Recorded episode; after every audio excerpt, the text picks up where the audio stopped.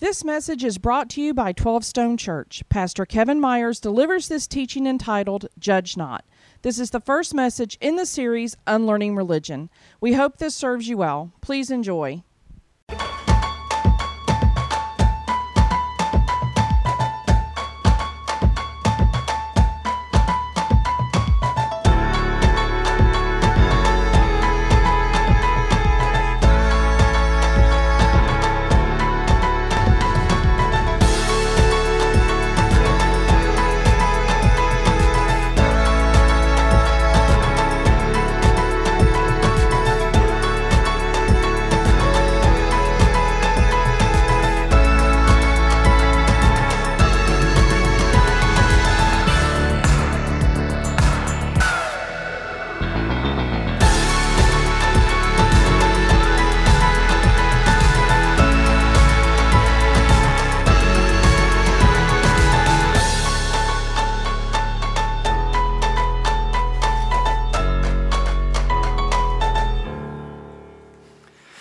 So welcome to twelve Stone across the campuses and online. So good to have you with us today.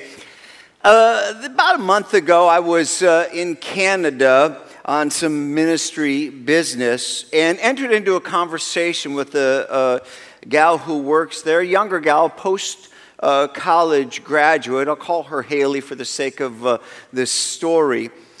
And and when Haley asked, what do you do for a living? We got into the pastor conversation and then led into a longer conversation about faith. And and Haley said, and she kind of shared with me, well, I grew up in the church and, and I, just, I believe God exists. I believe that God created all this. It didn't just happen by accident. I believe that God sent Jesus, uh, his son, to die on the cross for our sin. He raised Jesus from the dead. Jesus is the only way back to God uh, for salvation, to be restored to God in eternal life. I believe the Bible is God's word. Uh, uh, but, um, but for me right now, I'm just enjoying my freedom. I suppose that's an interesting way to say it. What, what, what, what do you mean enjoying your freedom? Oh, well, I, all, what I mean is that I I still believe in Jesus. I, I just don't follow him. I said, really? I said, because I thought that Jesus was the source of freedom. The Jesus that you're talking about. Because that's how the he described himself. Come that you might have life, have to the full, real freedom. Well, yeah, I says, I know. But see, I all, what I'm saying is I grew up with um, with a lot of religious rules. And church and Christian school, and now that I'm on my own, I'm I'm enjoying my freedom. Well, it was really quite an honest, authentic, engaging conversation. Haley was delightful. And before I left, I said, well, let, let me just, Haley, ask you one more question. Um, if Jesus were to come back to earth physically, take on human flesh, have a dialogue with you, sit down over coffee, one-on-one, and say, um, one thing, and ask one question. Haley, what do you think Jesus would ask you right now? Oh, I don't know. I, I, she thought about it. She, okay, okay. Here, you know what? I, I think if Jesus were here right now, sat down with me just one-on-one, I think Jesus would ask me, Haley, why don't you trust me? Why don't you walk with me? Why don't you really follow me with abandon? I'm like... I wanted to applaud her. I'm like, good for you, Haley. Wow, I, I, Haley, I think you nailed it. I think you asked the kind of question Jesus would ask. See, what Haley did in that moment is she she acknowledged that she had allowed her relationship with God, her she had allowed her, really her faith to become religion. And, and that Jesus, if he engaged her in a, in a question and conversation, he would make it about the relationship, because that's the whole point. The whole point is not some mere religion, but, but that it would, it would be an engaging, life-changing, life-breathing relationship. See, I think what plagued Haley was plaguing the people of Jesus' day when he showed up, and plagued many of us today. And what I mean is what I put in your teaching notes. So if you have your, your bulletins for your teaching notes, you want to do kind of that fill in the blank, I put it right there in your notes with you. Here it is. What was intended to be a relationship with God, what was intended to be a what? Relationship with God had become a religion about God. See, I think that was plaguing Haley, and I think that happens for many of us. See, Haley, Haley... had gathered the information She had information from Bible truth. What she was missing is the transformation of God's truth. It hadn't moved in and transformed. It, it wasn't living and breathing. And see, in Matthew chapter five, six, and seven, it's called the Sermon on the Mount. And in the Sermon on the Mount, Jesus is, is, is trying to help us move from religion to relationship. That, that what had been taught from the time of Moses to the nation of Israel to understand the righteousness of God and what it means to know God and walk with God. See, the design of this is that we would be in an amazing, life-giving relationship with God and others. Love God, love others. This would be the summary of the whole experience. And so through God, you'd have the greatest freedom of all in life. I mean, you would breathe in a relationship of love with God and love with one another that has no equal on earth, but it had been reduced to religion. And so Jesus, in the Sermon on the Mount, this most famous sermon, he wants to help the people unlearn religion in order to learn how to love, to unlearn religion. Say that with me, everybody. To do what? Unlearn religion. Because there's some things you got to unlearn before you can learn.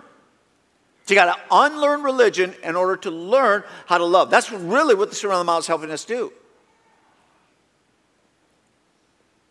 In fact, Jesus said it this way frequently. If you read through chapters five, six, and seven, you have heard it said, but I tell you. See, what he's saying is you've heard it said. In other words, the Pharisees have taken the Old Testament Moses law and translated it this way. But now I tell you. You got to unlearn how they're translating it, and you need to learn what was intended. And that brings us in to this Sermon on the Mount, where, God, where Jesus wants to help us experience transformed relationships with God and one another. So we're going to jump into a series on the Sermon on the Mount, this unlearning religion. I want to walk you through how this might be felt, so to speak, how we're going to go after this. And, and the goal of it, you probably already got an idea now, the goal of it is not information.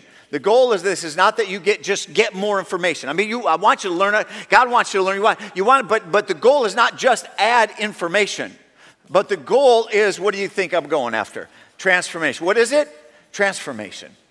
That you would be transformed. That, and so how are we going to do this series? Because I've been thinking about this for probably a decade. You think, really? You get this stuff sits in your head? That, yeah, how do we get through? Because if we were to really study Sermon on the Mount, it would probably take us six to twelve months straight. And some of you might be in for that, but I don't think most of us can absorb that. So because the goal, again, is not just information, it's transformation. How would we do that? Never done this before, brand new. Here's what, here's what I want to go after. On the weekend... Here's what it's going to look like. For the next month, so for one month, we're going to do a portion of the Sermon on the Mount. I'm going to do Judge Not. Okay, that's where we're going today. But then when we're done, we're going to move into December, we're going to move into January, we're going to move into February. And on the weekends, we're not going to be talking about the Sermon on the Mount on the weekends. In fact, in December, we're going to go into a new series, Do Good, Feel Good Christmas. It's going to be awesome. We're going to have a great time together. It's our thirtieth uh, Christmas. In January, we're going to uh, do another New Year's series. And, and that series is going to be How to Build a Great Family. It's going to be a phenomenal conversation, I think really uh, transforming. And then February, we're going to have the, the, the Super Bowl. You, we did something new last year, and we're going to build on that. We're going to celebrate our thirtieth anniversary. Okay, so so in these months in between, on the weekend, we're not going to be doing the Sermon on the Mount, but then in the month of March, we're, we're going to kind of do part two for a month of the Sermon on the Mount. And, and while we're doing these one months of Sermon on the Mount integrated, occasionally on the weekend, you're, there are going to be times when you wish, like, oh, I, I have a question, I have a question. Hey, many times, don't you wish you could just ask a question? Like in the middle of the teaching right now, just, hey, hey, hey, can, can I ask you something?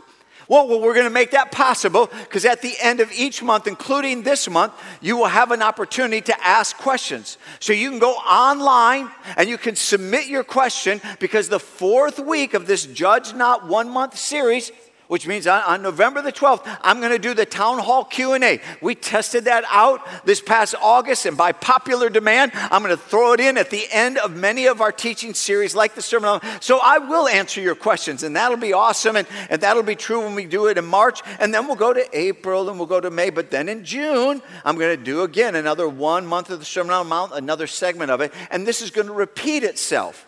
So over the next eighteen months or so, I'm going to hit it about six times. But what's new in addition to that is online, You're going to have an ongoing presence of things happening online regarding the Sermon on the Mount. So I asked Sean, our campus pastor over at the Beaufort campus, to give us a, a more detailed overview of the Sermon on the Mount. You'll be able to go online at twelve stone dot com slash watch, and you can go get that starting tomorrow. And then in the month of December, we're going to deal with one of the Beatitudes, where it all begins in Matthew chapter five. We don't have time for that on the weekends. And then in January, another Beatitude. In February, another one. In other words, we want you to have a marinated journey in the whole of the Sermon on the Mount that will occur over the next many months. We're not trying to move through it fast. We want to marinate.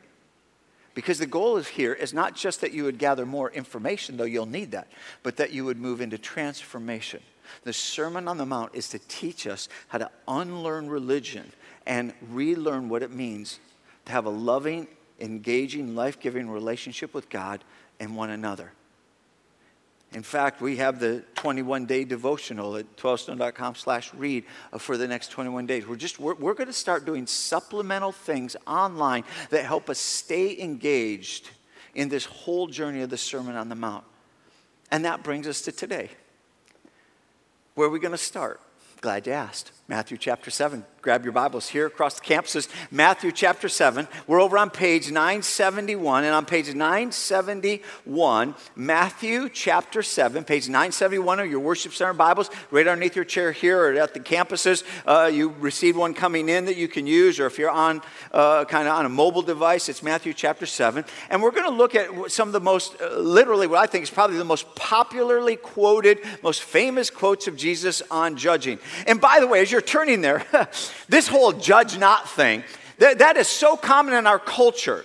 I mean, that, that we say to one another, don't judge me. It's, it's interesting. I, I literally years ago was, was listening to a newscast, and, and one of the anchors on the newscast said, well, there are some Christians out there uh, protesting, giving their opinions.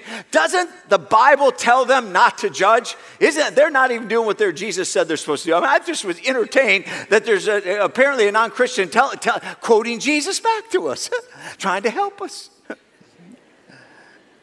and that we do it with one another. In fact, turn to your neighbor right now. Just say, wherever you are, just say, don't judge me. Right here in the room, everywhere else, just say, don't judge me. Just say, yeah, don't judge me. I want to be judged by you.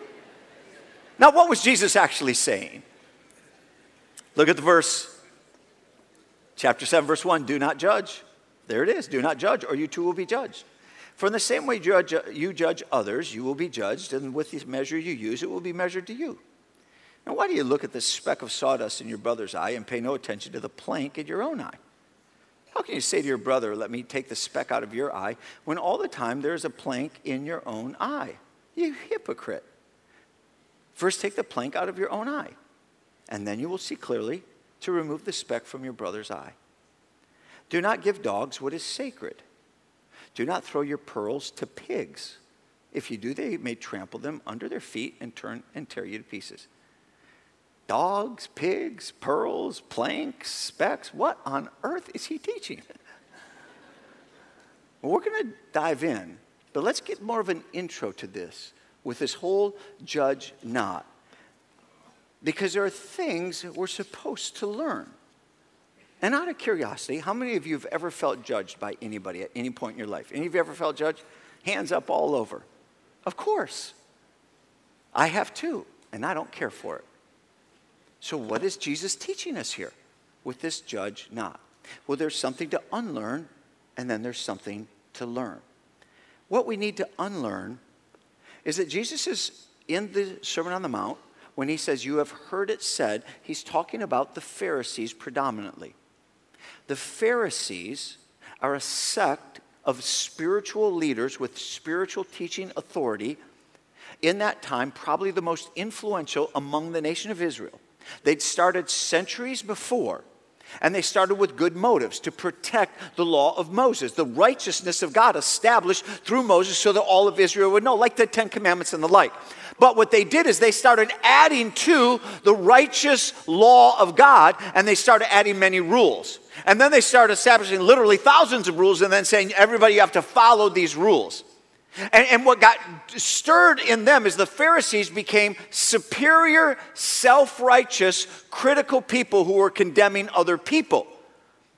That critical spirit that rose up in them, that kind of looks down on everybody else, is the thing Jesus is going after. Because listen, listen, the people of the day thought the Pharisees were the most righteous.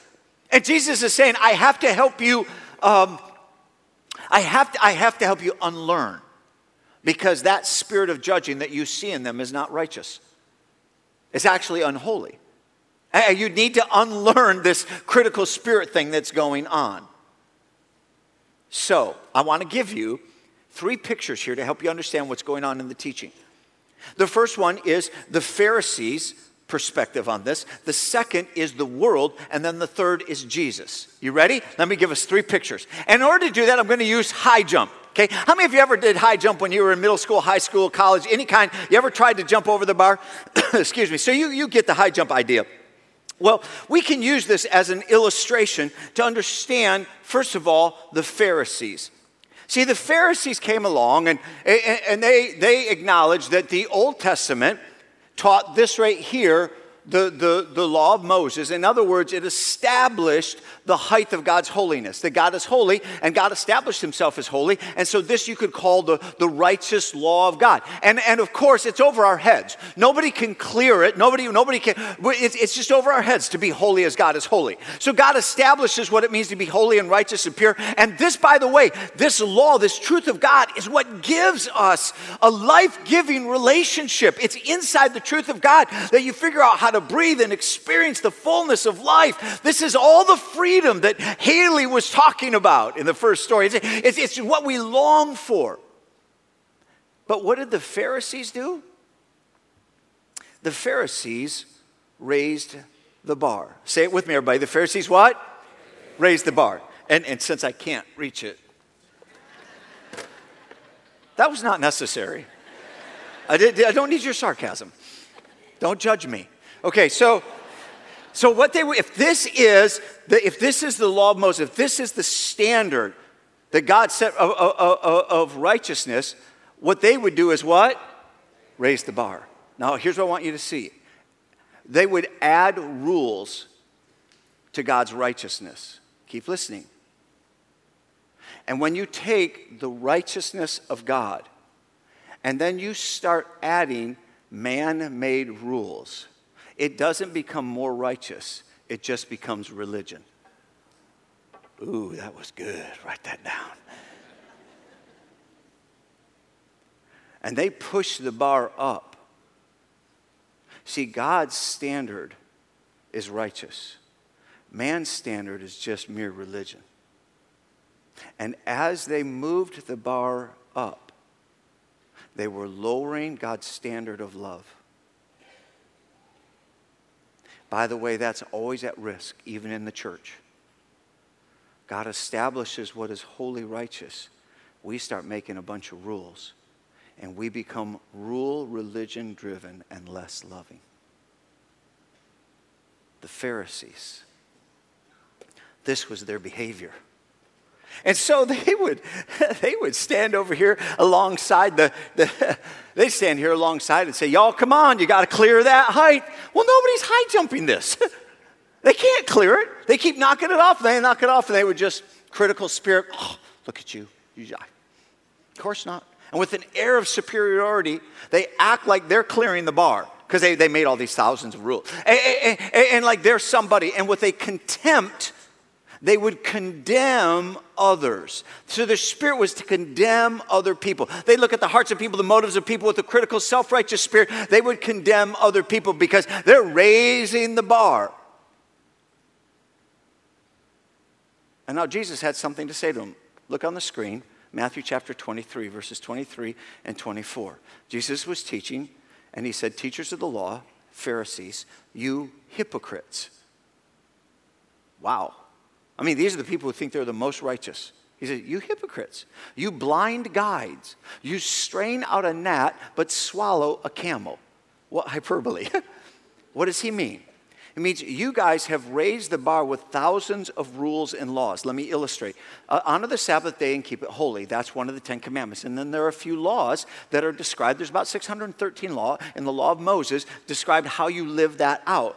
They made it thousands until they compiled it in such a way that literally for just the Sabbath day, they created thirty-nine categories of laws and hundreds of laws under each of the thirty-nine. One of them, for example, was how many steps you could take a day on the Sabbath and still be holy. One step more, you're no longer holy or righteous. So listen, they spent so much energy counting steps that they simultaneously discounted people. Pay attention.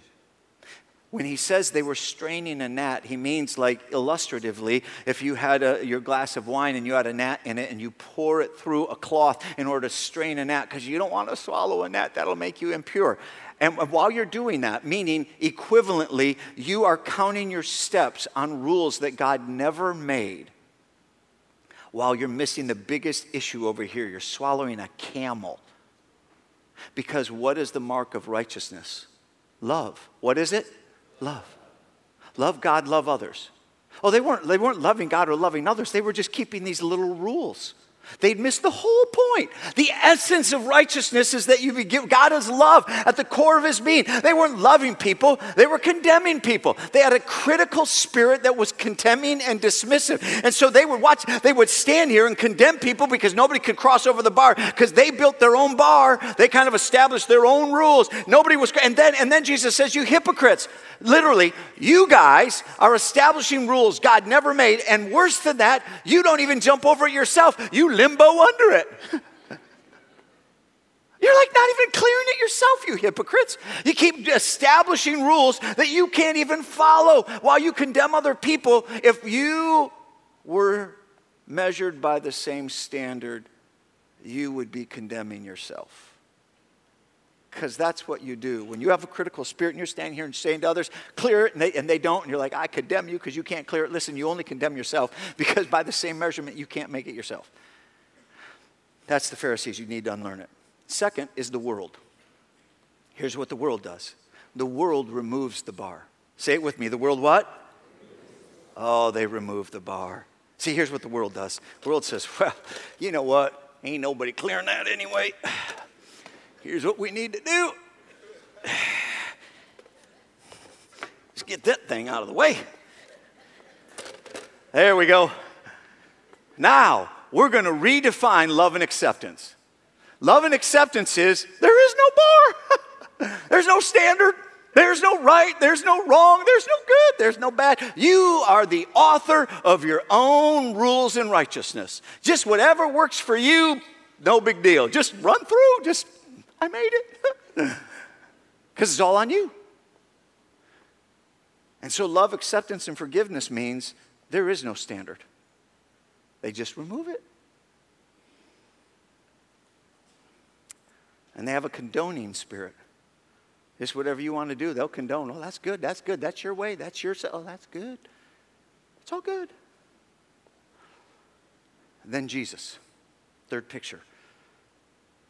And Jesus lifts us over the bar. Oh, come on, you know that's good. Because you know that's what he does. Jesus does what? Lifts us over the bar. You, you got to follow this. See, Jesus had a conversation with a Pharisee named Nicodemus. It's recorded in John chapter three. And Nicodemus said, you're clearly from God. Nobody could know what you know and do what you do. Explain it to me. And this is where Jesus gives the very familiar words, John three sixteen, for God so loved the world that he gave his one and only son, Jesus, that whoever believes in him would not perish but have eternal life. Then it goes on to say, for God did not send Jesus into the world to condemn. He did not send Jesus in the world to what? Condemn. It is not the nature of God to condemn. God is gracious, slow to anger, rich in love. He is merciful. It's not his desire to condemn us. So listen, it's not the role of the Pharisees or any one of us to condemn other people. That's not, God could. He's the only one righteous enough to judge. He's the only one that can see the heart. And he chooses not to condemn. God didn't send Jesus in the world to condemn the world, but through Jesus to redeem the world. But that's not all that John three sixteen says. John three sixteen then turns and says, however, if you dismiss Jesus and you reject him, you condemn yourself. You do what? Condemn yourself. You got to read the whole scripture, not the parts you like. All of it. Because the truth is in the whole thing. See, if you reject what Jesus did, what did Jesus do? That scripture in John three sixteen, the verses that follow say, in the world there is darkness. There is what? Darkness. And Jesus brought light. See, the world is in darkness saying there is no standard. There is no truth. And you know what? That's what's destroying our lives and destroying our relationships. Because we don't know how to have life-giving relationships and love. And Jesus says, in the world, I am the light in the midst of darkness. I set the standard because this is life-giving. Don't live like there's no darkness and just remove the standard. What Jesus does is lifts us over. And therefore, the role of the church, hear me, the role of the church is not to stand on the side of the high jump and judge the world. We are here to introduce people to Jesus. We are not here to judge. We're here to introduce people to Jesus. And I think the spirit of that can be understood from a story I heard delivered recently, a pastor who was on this subject. It, it comes from the most unlikely place. Something to learn from a Los Angeles motorcycle police officer who gives tickets. Listen in. This is L A Sheriff's Deputy Elton Simmons. And I bet you don't like him already. Seeing him there, hiding in the shadows. Why can't he go catch some real criminals, you may be thinking. Or no wonder he has a record number of complaints. Who wouldn't complain about a guy whose sole purpose in life is to ruin your day? We're around the corner. By the very nature of the business, all L A County traffic cops can expect to get at least a few complaints every year. A lot of them are petty, people just mad because they got a ticket. But regardless, they all get documented and placed in the officer's personnel file. Which is why Captain Pat Maxwell was stunned when he started looking through Simmons' file. I just said that's not possible. Although he did see lots of commendations, looking back over the last twenty years, over the last twenty-five thousand traffic stops, Captain Maxwell couldn't find one complaint. A record, zero. I mean, Vegas or M I T could not give you the odds or the statistical probability of that. Obviously, Elton is doing something right. Something, ha- yeah, it's got to be something. Do you but know what it I, is? No. No idea. No. Until the captain told him, Elton didn't even know he had such a record, let alone how he got it. It's just how I do it every day. So we trailed him for a day to see if we could figure out how he does it. Yeah, what's going on? How you doing today, man? First thing I noticed was that he has this pitch-perfect mix of authority I need you to take care of that. And diplomacy. I don't want to keep pulling you over, though. With none of the attitude that sometimes comes with a cop. Sorry. Uh, that's okay. That's good. Just, just be careful, all right? I'm here with you. I'm not up here. Because one thing I hated to be looked down at. I can't stand it. So I'm not going to look down at you. That's why, in lieu of a lecture, he gives most people the benefit of the doubt. So it happens. Of course, they still get the ticket. It happens. Just not the guilt trip. And drivers seem to appreciate right, well, that. You know, it's not, not that bad. So much so right. that by the end, some are downright smitten. You know what it is? Is his smile. Really? He's got a great smile. Really? Oh, yeah. You're, you're giggling now. Yeah, you just got a ticket. I just got a ticket. He's a nice guy. I mean, you know, it's... I mean, how can you be mad at that guy? Apparently, you can't. Disarming. That's it. Disarming. Time know? after time. Very uh, kind. Ticket after ticket. Never so happy to get a ticket in my life. We saw Officer Elton Simmons melt away a polar ice cap of preconceptions. Don't you almost want to applaud the guy? I don't even know Elton, but I'm like, wow. And do you hear what he said? I'm right here with you. Maybe that's what Jesus was teaching us. That the role of the church is to say to the world, I'm right here with you. Man, I can't make it over the high jump of the height of God's holiness. I'm not superior to anybody. Followers of Christ, that's not who we are. And if you ever see us make it over the bar, it's because Jesus lifted us over the bar. We're a mess ourselves, if not for Jesus. And so the role of the church is not to judge the world, but to introduce the world to Jesus. Amen? Yeah? See, what that means is to be transformed. You, we have to move as a, as a people and as a person from a critical spirit to poor in spirit. To what in spirit? Poor in spirit. Say it with me again. To what? Poor in spirit. You may not even know what that means. You may not even know that's a beatitude, and you may not know what a beatitude is. But that will be addressed in December online, because we don't have time for all the depth and richness of the Sermon on the Mount on the weekends.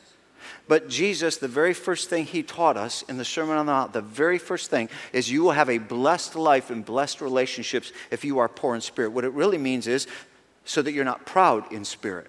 A poor in spirit person recognizes that spiritually before God, I don't make it over the bar. I am spiritually bankrupt. I'm spiritually poor. I'm in desperate need for God to rescue me. This is a whole theological foundation of a person who can ultimately live it out in Matthew chapter seven and not judge. But you can't break through the not judging unless you can get to a poor in spirit. We don't have time to teach it all, but that's part of the value of online. We need to soak in this long enough that it moves from information to transformation so that we become like Jesus. Do you see the power of this? Now, there is so much more to unpack in these six verses. That's why we're doing these six verses in the series. Because after Jesus says, don't judge, if you're a stu- student of Scripture, what he turns around and tells you to do is judge. After he says, don't judge, meaning don't have really a critical spirit, then he turns around and says, now you need to be really good judges. You need to know when there's a, a beam in your own eye, and you need to be able to discern when there's when there's a speck of, of sawdust in somebody else's and help them get it out. Oh, and by, and by the way, what, what's this deal about spiritually discerning who are the wild dogs and the wild pigs? I mean, these are people who live like that spirit. But how do you do that without judging? I'm glad you asked. We'll pick that up over the next two, three weeks. So you don't just read the parts of Scripture like, oh, that's what I want. I'm going to pull that out and use that for my bet. No, you get the whole thing. What was Jesus teaching? But, but but I'm afraid that, that we need to step into some really practical how-tos. How do you actually take this and move it into a, a handles practically? What, what you have to see, because Jesus wasn't just teaching us what we need to unlearn, which is don't judge. That needs to stop. That needs to end. Because, listen, because a critical, condemning spirit destroys relationships. You got to unlearn that. But but equally, Jesus was teaching us what we need to learn. So go right back to Scripture, right where we were. If you kept your Bibles open, on page nine seventy-one, I'll read this for you. Page nine seventy-one down to verse twelve. Because this is what you need to learn. You need to unlearn the first six verses. You need to learn verse twelve. So in everything, do to others what you would have them do to you. So in everything, do to others what you would have them do to you. In other words, don't judge. Break from this critical spirit and learn to love. You need to unlearn the judging and learn how to love. And what is love? Do unto others as you would have them do to you, for this sums up the law and the prophets. You need to learn how to love other people like you want to be loved. I mean, this is, you got to unlearn religion and relearn relationship and love. This has got to grow in you. This can't be information or it won't transform anything. We were having uh, a meal at home uh, with uh, my wife Marsha, my uh, youngest uh, Jaden, who's fourteen, and he asked for some toast, and, and toast was on this side of the table, so I decided to just pick up the toast. I was going to bless him and, and be gracious to him. I picked up the toast. I know what he wants, and I took the raspberry jam, the homemade raspberry jam to die for, and, and, I, and I was going to just pour it on his bread and spread it and give it to him. And as soon as I grabbed it, I'm like, oh, let me put some raspberry. He said, no, no, no, no, no, I don't, I don't like raspberry. I like strawberry. And I said, son, just stop. I'm practicing Scripture right now. Scripture says to do unto others what you'd have them do to you. And I love raspberry. It's the best thing your mom makes. And because I love raspberry, I would wish you would put raspberry on it, so I'll do it for you. And so I go to point, stop, Dad, that's not what Scripture means. And of course, I'm being sarcastic. I'm having a lot of fun. Because he's like, I don't want I don't want raspberry. He said, Dad, this is more like the five love languages. How many of you have ever heard of the five love languages, just out of curiosity? Dad, this is more like the five love languages. He goes, he, apparently, the, you know, he did a, a little test thing on it and with a group. And he said, and my love language is quality time. So that's awesome. Good for you. And, and we were talking about it. And Marsha's love language is quality time. He said, Dad, what, what, what, what, what of the five, which is your love language? I said, all five. I need words of affirmation followed by acts of service, mixed in with receiving gifts. with quality time and physical touch.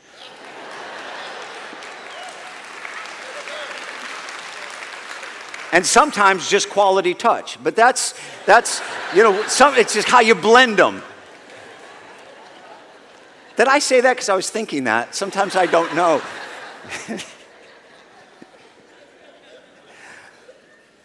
He said, Dad, that's not the point. The love language, you don't figure out your love language and then use that in the way you love other people. You figure out somebody else's love language, and then you love them and respond to them based on what they experience and how they receive love. You missed the whole point, Dad. In other words, and he's right, and I was just doing it for the sarcastic fun. In other words, though I love raspberry and prefer it, my job is to know what he would love and put the strawberry on the toast for him. Out of curiosity, how many of you would be the strawberry people? Just hands up. You'd pick, out of raspberry and strawberry, you'd pick strawberry. Hands up if you're strawberry. How many of you would go raspberry? Look at the righteousness. Do you see all those righteous people? Do it again, raspberry people. If you don't know what righteousness looks like, we're not judging you. You're just wrong. It's okay. We're... You get it, don't you? See, it... I know what's at risk with a critical spirit, because a critical spirit can destroy your marriage. Listen, I think more people see the unwinding and death of their marriage and family or friendships and coworkers, and they don't know that what's underneath it, the culprit, is a critical spirit. And they don't even know it. Because what needs to happen in order for you to grow a critical spirit is a couple of things need to grow in you. The first thing is that you become more and more blind to yourself and deaf to God, and you don't know it. Blind to yourself and deaf to God. The second thing that has to happen in you is you become hard toward others and soft toward yourself, and you can't see it. And that's the only way you can have a critical spirit. That was growing in my early marriage. And when things were breaking down in our early marriage, and this impre- impressive woman that I married, Marsha, became less impressive to me in the first couple of years of marriage, because I had a critical spirit, and I was coming home and looking at what she didn't do right. So, man, it, this is, you can handle the budget right, and how you do the spending, and how you clean the house. And how, I was listen, I was looking not at everything she did right, but everything she did wrong. I kept establishing more rules, and she kept failing them. Well, I would only talk about the things I do right. God had to change some things in me. I had to start a new prayer. Dear God, help me to see what I don't see in me and hear what I can't hear from you. I need to turn and be harder on myself and softer on her. Poor in spirit. I need to learn how to treat my wife the way I want to be treated. God had to transform our marriage. I had to get over this. And by the way, prayer was critical in this. Look at verse six, where it ends, and then jump to verse twelve. Do you know what's in between? Jesus talks about prayer. Why? Because you can't get rid of a critical spirit and become a person who loves without the power of God and prayer. You will need to ask, seek, and knock, because you will need all that God has in order for you to get over yourself. How many know it's hard to get over yourself? Of course you do. Those of you who aren't raising your hand, you're the worst. No, I'm just, just having fun. Just, just. So I couldn't get over myself. I need to pray.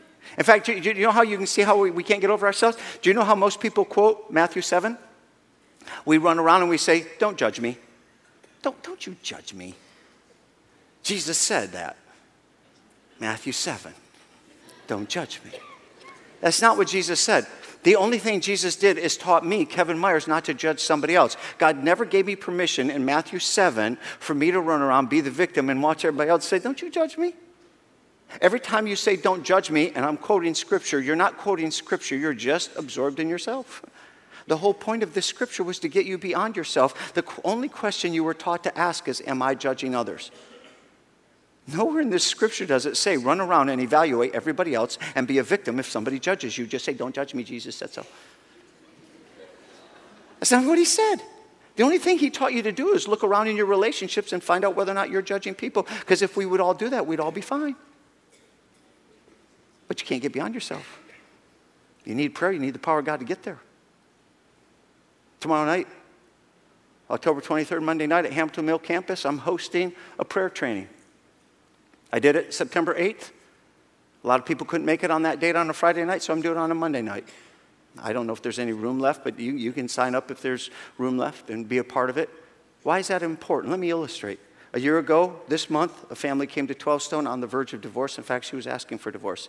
Even though in the new year they went to the fight night thing for, for couples, uh, they ended up separating. And they lived separate quarters. In fact, ninety days where they didn't even talk to each other. On and on, this maneuvered through the year. In the, in the hand of God, I'm jumping in the story, but on September eighth, they decided to come together for the prayer training. After that, they said, you know what? We don't pray. We've never prayed together. We don't even know how to pray an hour. Now we've learned. And they made a commitment to pray together an hour every morning. Got back together, prayed together an hour every morning. Set September eighth. This past week, he sat down with his campus pastor in tears and said, God has transformed my life and my marriage. We are staying married. We are more in love than we've ever been. The power of God through prayer has revolutionized who we are. He said, I want to shout it from the rooftops. I'm a changed man. We're, we're not getting a divorce. We have the best marriage we've ever had. You see, I'm not telling you go pray because because because because it's a duty. I'm saying it's a life-giving. Many people say, well, I don't have time to pray. Of course not, because you're busy fixing your problems. But just maybe the power of God would break through. On November the fourth, I've invited the women of Twelve Stone because for women's prayer gathering. Look, I, I I did this for the men for the last year. Now I'm doing it once a month for women starting November fourth. Any women at Twelve Stone, any woman is free to come, any age, married, not married, single, doesn't matter. You're welcome to come. It's going to be here at the central campus. Pray for me. It'll be the first time I'll be in the room with that many. I don't care if twenty show up, two hundred, two thousand, doesn't matter. But oh, how you need the power of God. And that's part of his awakening. See, I'm going to turn the service over to the campus pastors for prayer, but we probably all need this. Would you bow your heads with me? We, we, we probably all need this. See, are you drifting toward a critical spirit in any of your relationships? Are you harder on others than you are on yourself? Are you more blind to yourself and more deaf to God? Would you even ask God? Would you be willing to ask God to help you exchange your critical spirit to being poor in spirit? So, Father, that's our prayer right here. You made us for so much more in learning how to walk in your love and to love one another, how to love you well and have your love pour into us and translate into relationship. And God, sometimes we get caught in a critical spirit, and it not only kills a marriage, it not only kills a family, it kills a church. We can come in and be critical toward each other. God, if any of that's present, would you reveal it and heal us? Maybe we're doing that at work right now, and that's part of what's breaking down our work relationships. Would you reveal that in us and begin to heal us? Maybe some of us would confess that's right where our marriage is, and we're coming home with the critical spirit. Maybe that's what's broken some of our friendships. God, would you awaken us to the truth of this better, transforming, new life that was designed and provided for through Jesus? Maybe this week we go home and we look at our spouse and say, I need to learn how to love you and treat you the way I wish you'd treat me. Maybe we say to our siblings, I-, I need to start treating you the way I'd love you to treat me. Maybe we go to work and we got a new view of our boss and our coworkers. Maybe, God, it's in our church in ways we don't even know, and you would help us wherever it's present, because wherever it's present, it's killing us. And you would root it out, weed it out, heal us, transform us. God, would you let this be the beginning as we walk through this month, first segment of the Sermon on the Mount? And would you transform us from the inside out and thereby give us real freedom, life-giving relationships. Make it so in Jesus' name. Amen.